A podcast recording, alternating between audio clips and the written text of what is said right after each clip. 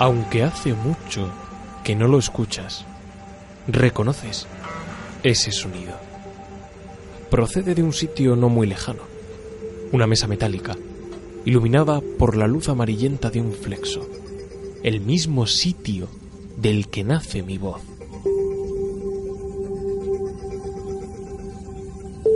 Como podrás observar, no hay paredes, no hay techo, no hay suelo pero puedes caminar. Algo te sostiene. Todo es negro, oscuro y brillante al mismo tiempo.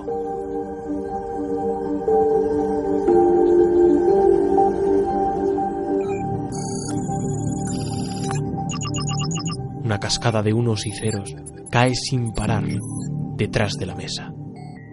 Encima de esta, ya te habrás fijado, hay un ordenador antiguo con una gran CPU. Toma asiento. Toma asiento y teclea el siguiente código. F2396. F1608.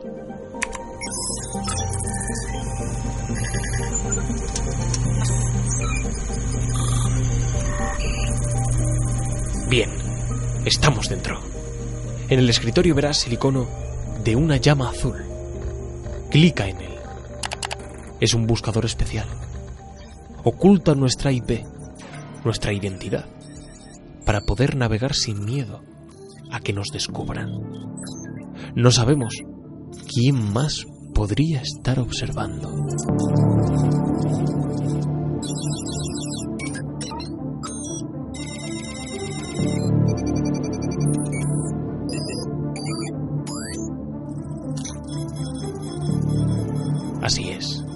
Porque estamos tan acostumbrados a navegar por Internet, redes sociales, plataformas online, en YouTube, Facebook, Instagram, Twitter, periódicos digitales, que nos olvidamos de que detrás de todo ello, detrás de esa diversión, interacción social, información, hay empresas, hay hackers, hay organizaciones, hay países, inteligencias que están detrás de todo eso, ya sean humanas o sean artificiales.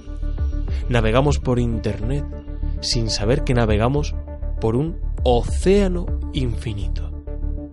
Decimos que el universo no tiene fin, que se expande, las galaxias, las estrellas, los planetas, los astros, Internet es exactamente igual. No tiene fin se expande, crece y en él todo se pierde. ¿A dónde va? ¿De dónde viene todo lo que compartimos? Mismamente, algo tan cotidiano, algo tan banal como son los memes. Seres monstruosos de los que todos hemos oído hablar. Slenderman, ese reto de la canela o el reto de la ballena azul que luego tantos y tantos chistes han dado? ¿De dónde vienen? ¿Qué hay detrás de ellos? ¿Creéis que solo es un meme? Tal vez os sorprendáis.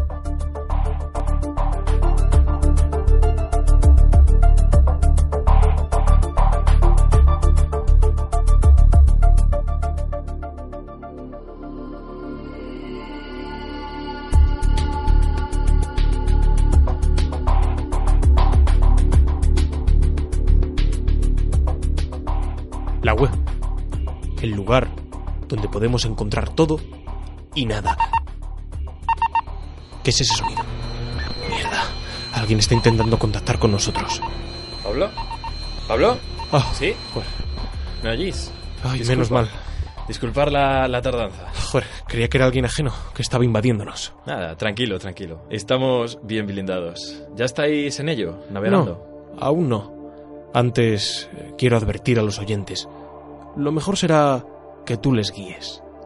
Veréis, estamos a punto de acceder a la Deep Web, el Internet profundo, un lugar que no existe en el tiempo ni en el espacio, pero que es demasiado real. El 96% del contenido que hay en Internet se aloja aquí. El 96%. ¿Qué es lo que hay? Pablo os lo mostrará. Y os recomiendo que no paséis demasiado tiempo ahí abajo.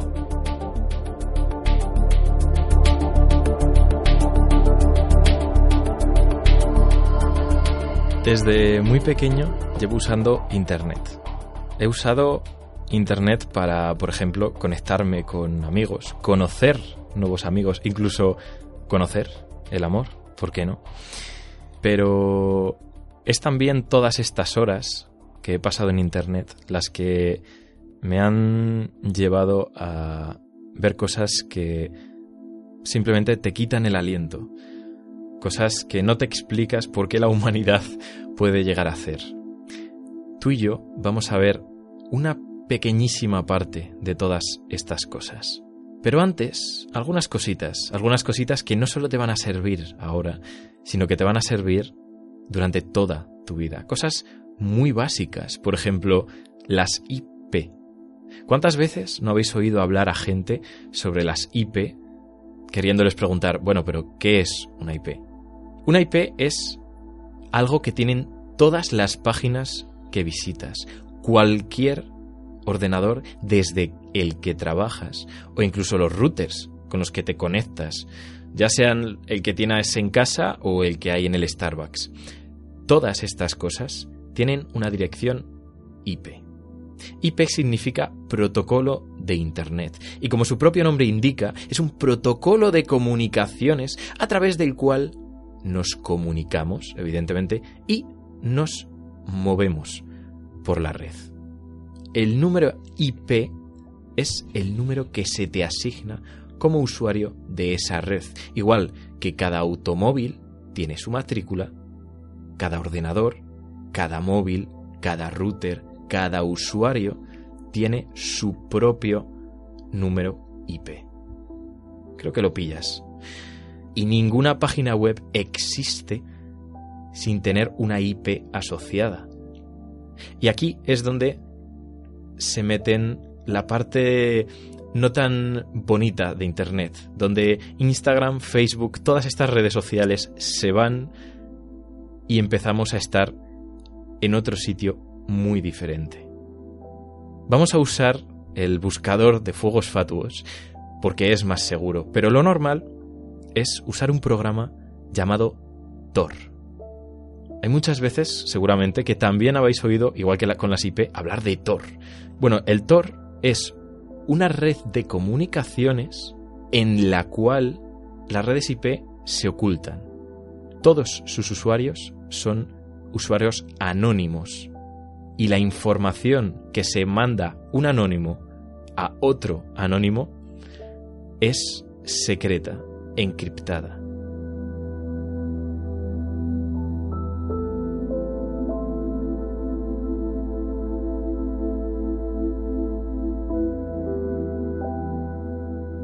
Clica en ese buscador que te dijo Pablo y escribe lo siguiente. Almas de bebés. Sí, sé que es muy escatológico, sé que es muy extraño, pero búscalo. Creo que es algo muy fácil para empezar a enseñarte qué es realmente la Deep Web. Como estás viendo en pantalla, hay algunas fotos en las que aparece ceniza, otras en las que aparecen papeles, otras que directamente están en negro. ¿Qué son todas estas cosas? Bueno, hemos buscado almas de bebés, ¿no? Así que, sin querer entrar mucho al tema, ¿De qué crees que son esas cenizas que se venden? ¿De qué crees que son esos papeles? Actas de nacimiento, falsos papeles de adopción. Esto es lo que se encuentra en el Internet, que no está ahí para todo el mundo, que está para la gente que quiere hacer el bien y para la gente que quiere hacer el mal. Porque una cosa importante es que no todos los hackers son malos. Y, más voy más aún, los hackers son buenos. Realmente se usa muy mal el término. Un hacker es alguien que utiliza eh, que es pasional por la informática y que no utiliza sus dotes para el mal. Aquellos que lo utilizan para, bueno, para vender drogas, para eh, robar dinero y todas estas cosas, esto es un cibercriminal, no un hacker. Pero vamos a volver a buscar otra cosa. Tarjetas de crédito. ¿Te estás dando cuenta que están apareciendo fotos de paquetes? Paquetes como fajos de billetes. Qué cosa más rara, no hemos buscado tarjetas de crédito.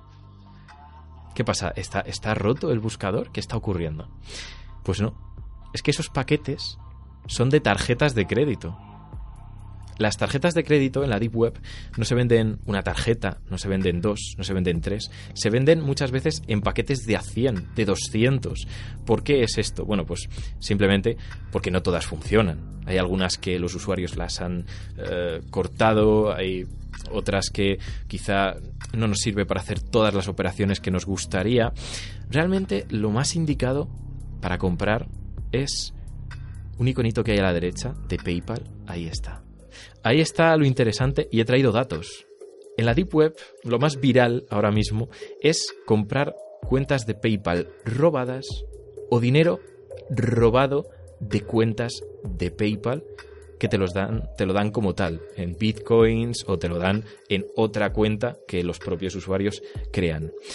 Y para que te hagas una idea, y para nada quiero incitarte a esto, lo mejor es que no te metas en ninguna de estas cosas, 20 a 50 euros se pagan por cuentas de PayPal que tienen de 400 a 1000 euros. 200 a 300 euros se, se compran cuentas de PayPal con de 5.000 a 8.000 euros. Evidentemente, ¿quién te dice que no va con su correspondiente troyano, su correspondiente malware, con su correspondiente spyware, que esa misma gente que te ha vendido esa cuenta utilice esos sistemas, estos software, para quitarte tu propio dinero. Porque otra cosa que se vende en la Deep Web son virus. Virus con los que, por ejemplo, puedes pillarle las conversaciones eh, a otra persona del WhatsApp, robarles datos personales, fotos, dinero, a la gente de tu alrededor. Se lo instalas en su computadora y ya lo tiene. Y otra cosa, evidentemente, que encuentras en la Deep Web es pagar a un hacker para que te haga el trabajo sucio. Algo que me parece muy curioso de la Deep Web, y por eso es tan difícil regularla, es cómo pillas a la gente si la gente que compra son fantasmas. Y voy más allá, si la gente que compra en estos tipos de web son fantasmas, ¿cómo de protegida está la gente que vende en estas páginas web?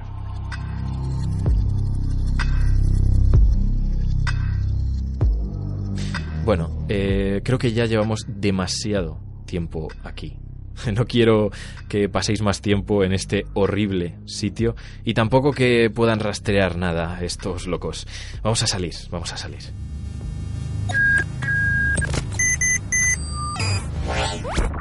Bien, bien, bien, estáis de vuelta. Habéis tardado demasiado. Pero bueno, lo importante es que ya estáis aquí. En la Deep Web siempre corren muchas leyendas. Muchas serán verdad, desgraciadamente, como lo de las almas de los bebés, el tráfico de personas, no solo de armas o de droga.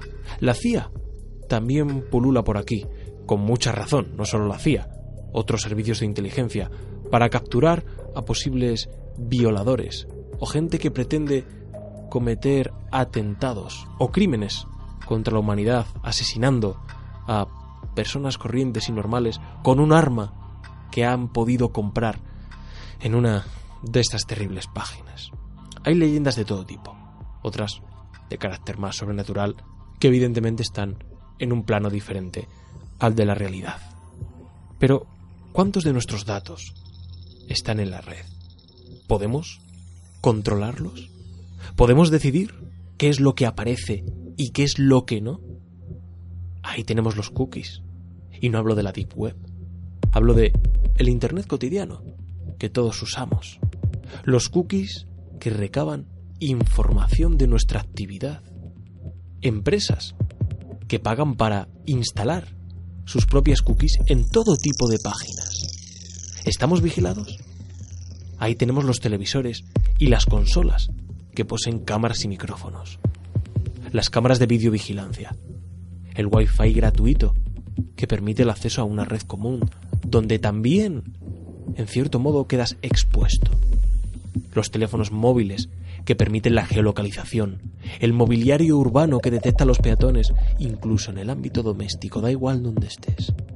Si se puede acceder a la Deep Web, si puedes comprar un arma, traficar, asesinar, ¿quién nos dice que no pueden entrar en nuestras vidas? Y de manera muy sencilla.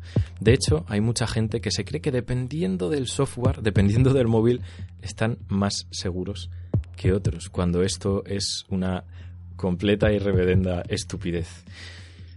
Te voy a contar algo para que no vuelvas a tener el wifi de tu móvil conectado si no tiene una función. Podemos hablar ahora de los tipos de IP. Están las IP públicas y las IP privadas. Las IP públicas son la matrícula que te pone tu empresa, ya esté el Movistar, Vodafone, para saber por dónde circulas. Son una manera de identificarte como usuario en la inmensidad de la red.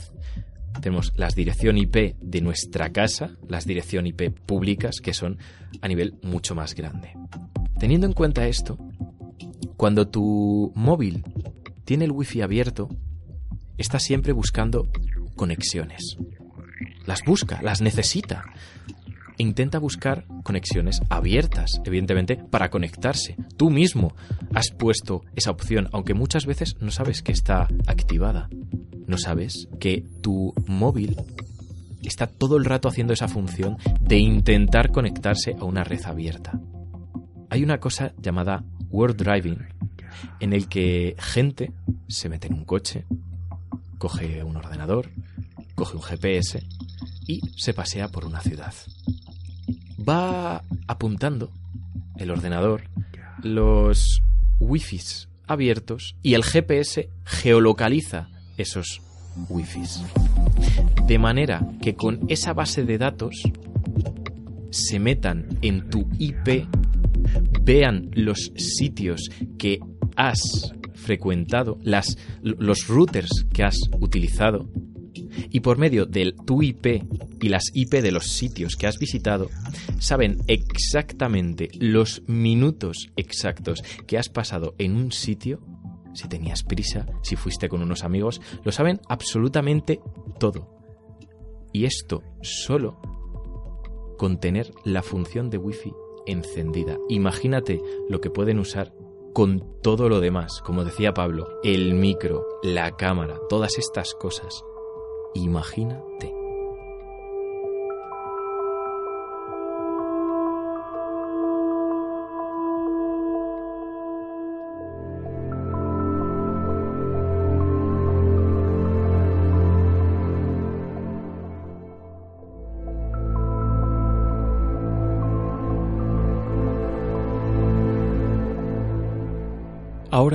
Quiero que cierres el buscador. Vuelve al escritorio del ordenador y allí verás una carpeta donde pone Mitología Online. Ábrela. Aquí Pablo y yo lo tenemos todo bien organizado. Artículos, fotos, entrevistas, vídeos. Resulta terrorífico lo que una leyenda puede llegar a ocasionar.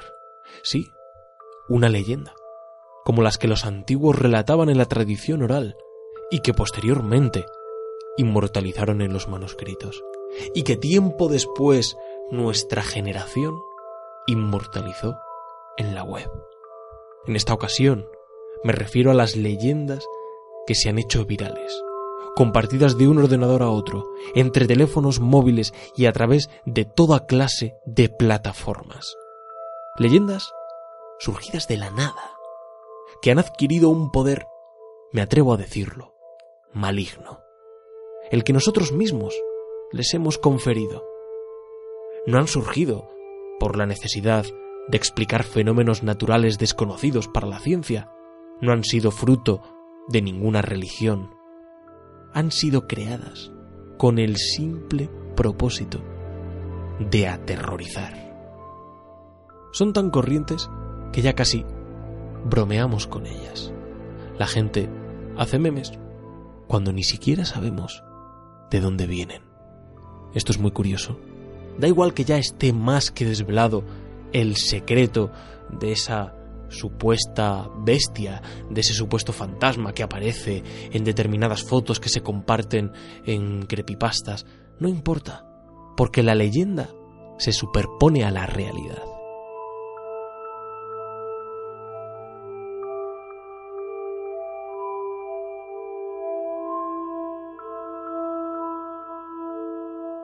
Mirad, justo ahí, en ese fichero. La foto ampliada, allí en la esquina. Amplíala un poco más. Ahí está, sí. Lo habéis visto, ¿verdad?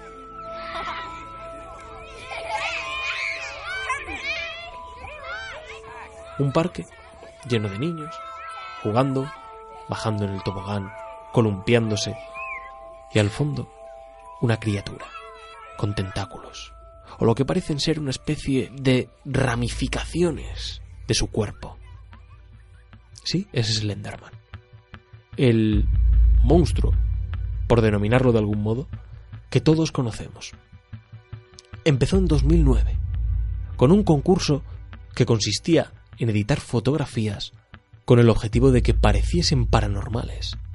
Fotografías de niños, en este caso, a las que se les añadió un extraño ser, Slenderman. El responsable fue el artista Eric Knudsen. Esto dio lugar a videojuegos, películas, relatos. Sobran las presentaciones. Y no es más que eso, un concurso de fotos donde se manipula algo para provocar una sensación, en este caso, la de terror, la de miedo, pero no es más que eso. ¿Y en qué momento al ser humano, a los cibernautas, se les va de las manos? En 2014, Morgan Gisser y Anissa Weyer, ambas de 12 años, llevaron a una compañera de clase a un bosque cercano, donde la apuñalaron para ofrecérsela a Slenderman. ¿Qué habría pensado su creador si llegan a decirle esto hace nueve años? ¿Se lo podría haber imaginado? Que un simple e inocente concurso de fotos podría haber derivado en algo tan terrorífico. No son leyendas que vienen desde los antiguos explicando cómo funciona el sistema solar, las estrellas, el día, la noche, la fertilidad, no. Son leyendas surgidas de la nada con el propósito de aterrar, de dar miedo.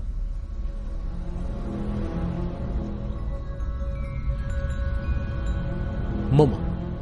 Momo es otra de esas criaturas que han pululado por nuestras redes sociales, incluso, no lo sé, pero tal vez por alguno de los teléfonos móviles de nuestros oyentes. Ojos saltones, sonrisa deforme, dibujando una especie de V pelo oscuro y largo. Momo empezó en un grupo de Facebook en el que se desafiaba a los participantes a establecer contacto con un número desconocido. Escribías a ese número y quien te respondía era ese supuesto ser, que te enviaba imágenes violentas y que te amenazaba. Algunas personas dicen que hasta revelaba información personal.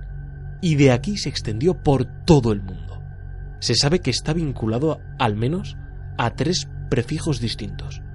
El 81 de Japón, el 57 de México y el 52 de Colombia. Pero su origen es japonés. El rostro de Momo, de la foto que aparecía en esos perfiles de WhatsApp, pertenece a una escultura de una mujer pájaro que estaba expuesta en una galería de arte de Tokio. Estamos hablando de una escultura de una mujer pájaro, es decir, la escultura de una arpía de la mitología clásica. Parece que al ser humano le dan miedo exactamente las mismas cosas que hace miles de años. Y otra vez, como ocurre con Slenderman, tenemos peligros, pero que muy reales. Hablo de acoso, de robo de datos, de extorsión. Lo más terrible es que algunos jóvenes se han suicidado a causa de esta criatura irreal. Una niña de 12 años en Argentina o un muchacho de 14 en Francia. Una niña y un niño que se han quitado la vida por hablar con este ser que es irreal, que sería otra persona en otra parte del mundo o en su mismo país o sabe Dios dónde, que les estaba hablando, qué sé yo, amenazándoles, diciéndoles que hiciesen este reto o aquel otro. Y otra vez más, el origen, las consecuencias de algo que empieza como un qué, un juego, un reto. Y fijaos, en lo que desemboca es incontrolable, es imparable. Y ahora sí, vamos con el último caso de una criatura que dio lugar a una película. Bueno, muchas han dado lugar a una película, pero es que esta se vendió a sí misma de tal modo que parecía real. Me refiero a la bruja de Blair. Volved al buscador y escribid The Blair Witch Project. Ahí, clicad en la primera página. Daniel Mirik y Eduardo Sánchez fueron los directores y guionistas de la película El proyecto de la bruja de Blair y además fueron los responsables de crear la leyenda ficticia de esa misma bruja. Lo que estamos viendo ahora es la página web que se hizo en el año 99. Veis que es muy austera. No tiene ni siquiera sonido, GIFs, ningún tipo de interacción animada. Una página en negro. Con el clásico símbolo de la bruja de Blair. Y con cuatro opciones. Ya está. No hay más. Y el mito, el mito pareció cobrar vida en una película que por otro lado era un falso documental, lo cual lo hacía más real, y hubo muchísimas personas que efectivamente creyeron que ese documental, ese falso documental, mostraba una historia verdadera. Como digo, La Bruja de Blair fue creada en Internet en 1999, pero no pensemos en el Internet de aquella época como lo que hoy conocemos. Entonces la herramienta era muchísimo más primaria y menos funcional. Y aún así, supieron ver en ella una oportunidad única y gratuita de difusión. No eran muchas las personas que tenían acceso a la red en aquella época. Y predominaban los sitios que funcionaban como blogs o como foros en los que se compartían historias de temática sobrenatural o de temática esotérica. Y es que, como he dicho antes con las arpías, los bosques como el bosque de la película de la bruja de Blair, nos siguen dando miedo, ya sea en un cuento o en Internet.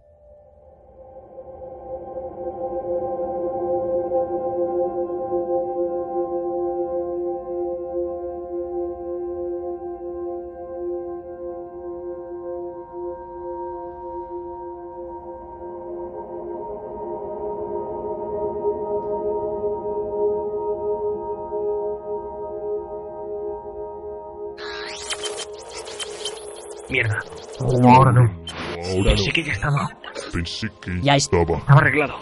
La conexión vuelve a, vuelve a fallar. Actualiza el sistema.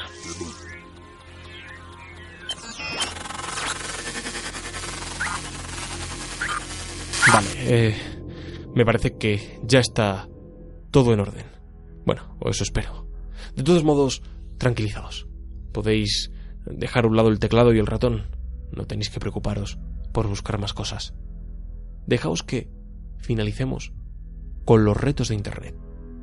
Los retos que también han dado lugar a muertes terribles. Empecemos, para quitarnos un poco ese peso de encima, con el reto más horripilante de todos. La ballena azul, cuya última prueba era el suicidio. A mí me impactó sobremanera. Y es que la ballena azul eran 50 pruebas que pueden encontrarse en Internet y que iban tornándose cada vez más espeluznantes y peligrosas, llevando a aquellos que aceptaban el reto a autolesionarse. El creador de la ballena azul fue un chico de 21 años, Filip Budeikin, de Rusia, que pretendía con este reto, dicho por él mismo, distinguir a las personas normales de la basura biológica. Sus propias palabras fueron limpieza social. Literalmente. Esas fueron sus palabras. Y se cobró 130 víctimas. Ese fue el origen y el resultado del reto de la ballena azul. Repito, distinguir a las personas normales de la basura biológica. Limpieza social. ¿Volveréis a ver un meme de la ballena azul del mismo modo? 130 víctimas. Pues sí, y es que en estos casos no se sabe quién es peor, sino si las víctimas o el creador. En el caso de la ballena azul, evidentemente, el creador. Había muchos, ah, muchos niños que murieron y realmente no tiene ni siquiera sentido lo que decía este hombre, porque son niños, no, no saben lo que hacen. Mm, yo me acuerdo cuando era pequeño, no había tanto internet como para meter tanto la pata. Pero hoy en día, chavales que desde el mismo momento en el que nacen, sus padres ya han subido una foto a Internet de ellos. Esos chicos van a tener que recibir una educación especial para Internet y si no la tienen, desde luego, pueden, pueden terminar como estas 130 víctimas. Y es que el número de retos de este, de este tipo es inimaginable. Y lo peor es que no solo lo hacen gente mmm, joven, no, hay gente adulta, gente de 25 años, que llega a hacerlo y muere por estas cosas. Es increíble, ¿no? Que, que gente así pueda llegar a simplemente por unos likes, por unos comentarios, por un ser viral, jugarse la propia vida. ¿Para qué? Realmente. Y antes de deciros varios retos y sus consecuencias, me gustaría decir una frase que es no es que sea antisocial ni solitario, es que conozco la estupidez humana y no me quiero contagiar. Y es que los retos que os voy a decir a continuación, diríais, pero esto, ¿para qué? Pero es que hay varios de estos que es que en YouTube son los más vistos. Hay gente que ve esto y le gusta. Por ejemplo, el reto de la canela. ¿Quién no lo ha visto? Bueno, pues por el reto de la canela ha habido mucha gente que ha terminado en el hospital con quemaduras en la garganta e incluso colapso de los pulmones. Otro reto, el Choking Game, un juego en el que te tenías que asfixiar.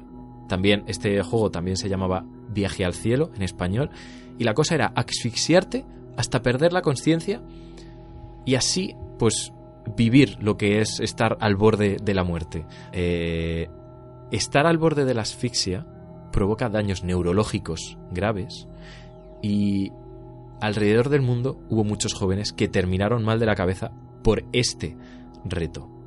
De hecho, hablábamos antes de menores, más de 80 menores murieron el año pasado en Estados Unidos por este reto. Neck Nominate, otro reto. Un reto muy social, de nuevo. ¿Quién no ha oído a sus amigos, bueno, bébete una caña, bébete otra, ¿Qué pasa? ¿No te vas a beber un cubata? ¿Qué pasa? ¿Que no vas a beberte otro chupito? ¿Quién no lo ha oído? Este reto es meterse la mayor cantidad de alcohol en el menor tiempo posible. Os podéis imaginar que esto no solo se hacía porque alguien en su propia casa lo hiciera, sino la mayor, la mayor parte de casos era porque sus amigos habían dicho que ese, esa persona tenía que hacerlo y esa persona lo hizo. Y no solo se mezclaban varios tipos de alcohol y se, y se, bebía, no solo vodka, ginebra, etcétera, y te lo bebías, no. Es que había gente que mezclaba varios tipos de alcohol con su orina, con pasta de dientes, con enjuague bucal. ¿Por qué? Porque tienes que ser el guay, ¿no? Tienes que caer bien a todo el mundo y, ¿por qué no?, ganarte varios likes. Y ya por último, el Tide Challenge. El último que ha salido, la, última genialidad humana en Internet. Comer pastillas de detergente. Esto que parece una absurdez, que no sé, eh, eh, parece de coña, que es como, ah, pero, pero que es, va en serio. Sí, hay gente que coge las pastillas que se meten en el lavavajillas o en la lavadora, se las come y traga. Y evidentemente esto puede matarte y puede provocarte estreñimiento, irritación gástrica, náuseas, vómitos, evidentemente dolor abdominal. Lo que más me duele de todos estos retos es el por qué.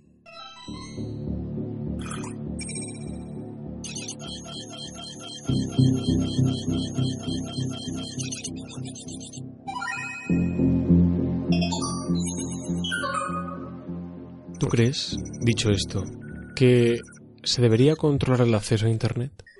No me refiero ya solo a los niños o a las personas menores de edad. ¿A los adultos?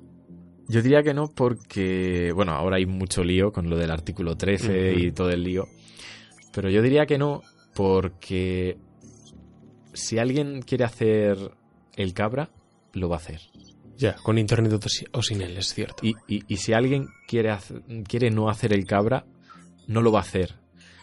¿Qué pasa? Que sí es cierto que Internet facilita realizar ciertas operaciones ilegales o ciertas operaciones que pueden ser dañinas para el individuo.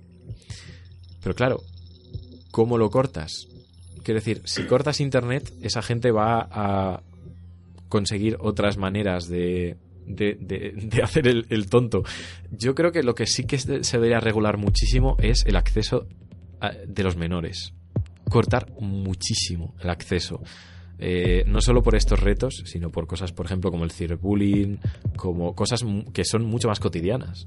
Eh, de lo que parece. muchísimas cotidianas. De hecho, hace poco un estudio, no sé si dijo que el ahora mismo como el 75% o algo así de los menores que, bueno, de los menores de hoy en día han sufrido ciberacoso, que es como, wow, siempre ha habido ciberacoso, pero es que ahora está aumentando todavía más gracias a internet.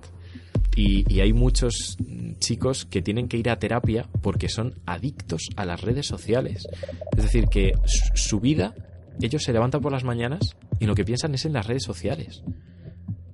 Que pueden estar perfectas. Y, hay- y, por ejemplo, hay mucha gente, influencers, etcétera, que yo sigo, que, pues por ejemplo, que, que, que te enseñan sobre nutrición, que te enseñan sobre deporte, que te enseñan incluso sobre historia, sobre mitología, sobre cosas que te gustan. Pero es que luego hay otros que no te enseñan estas cosas, que su única meta es eso, conseguir likes y comentarios. Y esto, aunque suene muy bestia, es una enfermedad. Y una enfermedad nueva, al fin y al cabo. Porque antes eh, mm, había plazas del pueblo, no Instagrams. Hmm. Entonces, eh, ahora mismo lo que tenemos es una amplificación de todo. Una amplificación de lo bueno y una amplificación de lo malo. ¿Qué pasa? Que ahora si quieres controlar Internet, tienes que quitar parte a lo bueno y quitar a lo malo. Porque en, Internet no se puede decir, no, pero solo vamos a quitar lo bueno. No, no. Eh, los, las redes de Internet, los algoritmos, lo que hacen es como una red de pesca. Y una red de pesca se lleva la basura y se lleva también las obras de arte, por ejemplo. Eh, algo muy controversial ahora mismo es que hay mucha gente que enseña en YouTube matemáticas, eh, música, muchas de estas cosas. Bueno, pues si el artículo 13 sigue adelante, todos estos, to- toda esta divulgación, que al fin y al cabo es cultura que estamos perdiendo, es riqueza cultural que la gente puede compartir, todo esto se va a ir a la mierda. Y evidentemente se van a ir eh, las, los usos fraudulentos de horas audiovisuales, pero también te vas a quitar todo esto. Yo estoy a favor de, de no prohibir, de no censurar. Si hay que prohibir aquello que está incumpliendo una norma. Si hay películas que están subidas de manera ilegal, pues hay que controlarlo, de preservar esa cultura. Pero no estoy a favor de que eso se tenga que ampliar a todo. Tú tienes un canal de YouTube, subes un vídeo donde hablas de una película, que encima estás haciendo promoción de la peli, de manera gratuita, o sea, que no fastidien. Aunque sea incluso para criticarla, en- aunque no te haya gustado. Pero no dejas de estar haciendo publicidad. Si tienes una obra audiovisual, te expones a que la gente la critique. De eso se trata, al fin y al cabo, de que guste al público, de que no conecte o que conecte más o menos según el espectador. ¿Por qué tienes que prohibir a ese canal que ponga una imagen de la película? Un tráiler, un fragmento de... No, no te estoy, no estoy diciendo la película entera. Estoy diciendo 30 segundos. ¿Eso puede hacer daño? Yo creo que son límites que no están bien distinguidos y cuando se toma una decisión se lleva al extremo. Pero es que volviendo al tema de, del control, ya no solo el controlar a los menores, que es muy difícil, porque tienen acceso a Internet desde prácticamente cualquier aparato. Es que casi desde sus zapatillas, desde sus deportivas pueden acceder a Internet, poniendo un ejemplo muy, muy exagerado, ¿no? Pero ya me entendéis. No, pero había algunas que sí, que podías poner una canción en las zapatillas. Pues mira, más O sea, a mi favor. Literalmente se podía hacer. Es eso. Puedes acceder a Internet desde una infinidad de dispositivos y en cualquier lado. Ya no dices, bueno, es que en casa tienes el ordenador, no, es que ya no hay ordenadores con esa, bueno, lo- los hay, pero cada vez menos, con una CPU que tengan que estar clavados en una mesa, ¿no? Hay ordenadores portátiles, hay tablet, Mm. tienes el iPad, tienes el móvil, Y cuantos más dispositivos, más controlado estás. cada vez más controlado. Ya no, ya, ya no es que los adultos ejerzan un control sobre sus hijos, Mm. para saber qué es lo que ven y lo que no, que es importante, sino que hay un control por parte de quién? ¿De una empresa? ¿De un Estado? ¿De un servicio de inteligencia? De un grupo criminal. ¿De un grupo criminal? ¿Que quiere controlarte o quiere tener controlados a un grupo de personas por X motivos, por lo que sea, no lo sé. Yo muchas veces me he encontrado con gente que dice, bueno, a mí que me graben la cámara web, tal, bueno, pues me da un poco igual, si yo no tengo nada que esconder. No, mentira. Todos tenemos algo que esconder. Y no me refiero a que tengamos un cadáver en el armario. Me refiero a algo mucho más cotidiano. Como el hecho de, yo es que todos los días me levanto a las 3 de la mañana para ir al baño. O para beber agua porque me entra sed. Es algo como muy normal, muy cotidiano, no hace daño a nadie. Pero ¿por qué alguien tiene que saberlo? Me refiero a tu intimidad. ¿Por qué alguien tiene que conocerla? No, es que no tengo nada que ocultar. No, sí, tienes algo que ocultar. Tu propia vida personal. Yo a lo mejor estoy tumbado en el sofá viendo una película y alguien me puede estar observando. No estoy haciendo nada. Estoy viendo una película, pero ¿por qué me tienen que ver mientras lo hago?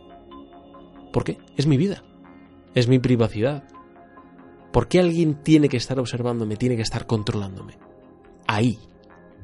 Ahí está la clave. De hecho, En que no tienen derecho a hacerlo. es que los abusos psicológicos, tanto digamos de una persona que está al lado tuyo como de los dictadores, empiezan de a poquito. Al principio te controla un poquito esto, que parece una bobada, Mm. luego lo otro, luego lo otro, la cosa va escalando y al final estás metido en un sistema que es horrible y no puedes salir. O por ejemplo, eh, el- las mujeres maltratadas, al principio no se dan cuenta porque es de poquito a poquito a poquito a poquito. ¿Qué pasa? Que cuando realmente son esa mujer maltratada, no saben que lo son. Porque como ha ido escalando, pues no se dan cuenta. Y a nosotros nos podría pasar, esto es muy conspiración, sí, pero nos podría pasar No lo es tanto. Bueno, a estamos ya ahora mismo en Mm. un plano más teórico, no, no es real. Estamos Sí, soltando ideas, pero que no van muy desencaminadas con lo que tenemos sí. en Es nuestra que, sociedad. de hecho, el artículo 13 nos vetaría el acceso a, muchis- a, a toda Europa, se quedaría sin todas las obras de gente de Norteamérica, de Latinoamérica, de Rusia, de China, bueno, de todo el mundo. Europa se aislaría totalmente. Y esto lo estamos decidiendo nosotros. ¿Lo está decidiendo el Estado? ¿Un grupo criminal?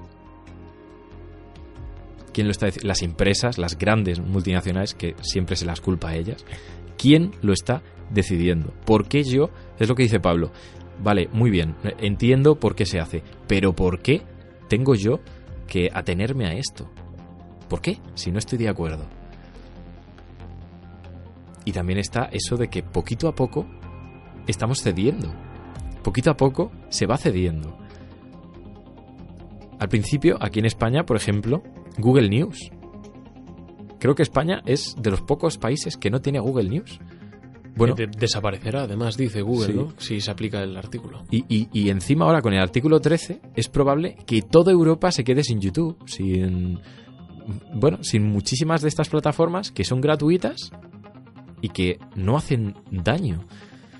Es- evidentemente, en YouTube ha habido veces que ha habido colgados vídeos del ISIS, que ha habido vídeos de pederastas, ha habido vídeos de todo, pero realmente hasta qué punto los usuarios lo han visto, hasta qué punto ¿Qué porcentaje de los usuarios han visto lo malo de YouTube de la gente que ve lo bueno?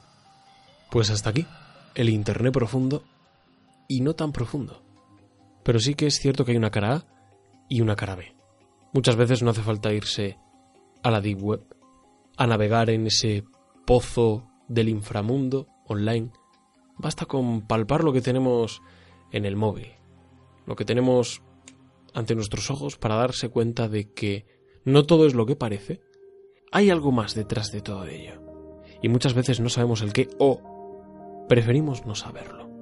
El control, la manipulación, los datos, nuestra vida privada, nuestro dinero, todo puede estar expuesto a través de un aparato como el que estoy sujetando ahora mismo, como el que probablemente estoy sujetando ahora mismo.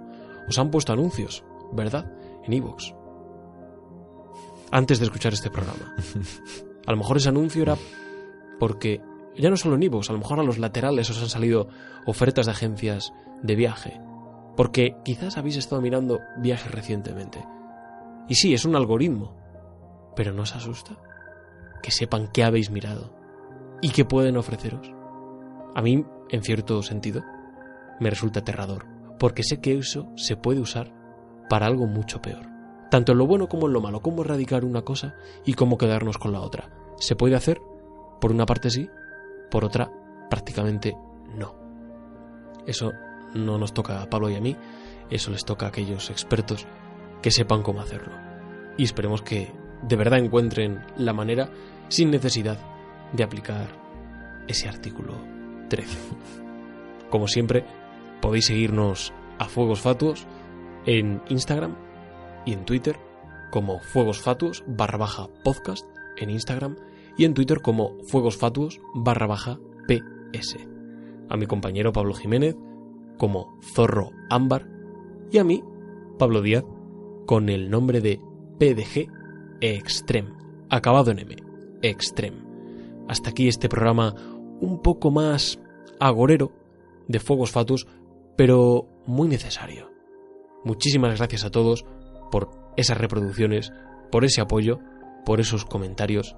Estamos encantadísimos y os esperamos aquí, el 15 de diciembre sábado, en nuestro próximo programa. Pablo, adelántanos esa pista. ¿Cuál será el tema? Bueno, pues como siempre, a partir de ahora os vamos a decir una pequeña frase, una pequeña pincelada de qué podría ir el próximo podcast. Y eh, ese que ha dicho Pablo de el día 15, su frase es la siguiente. Yo, un universo de átomos. Un átomo en el universo. Pues ahí está, la pista para el programa del día 15 de diciembre. Hasta entonces, nos tenéis aquí siempre disponibles en iVoox, en nuestro programa de Fuegos Fatuos.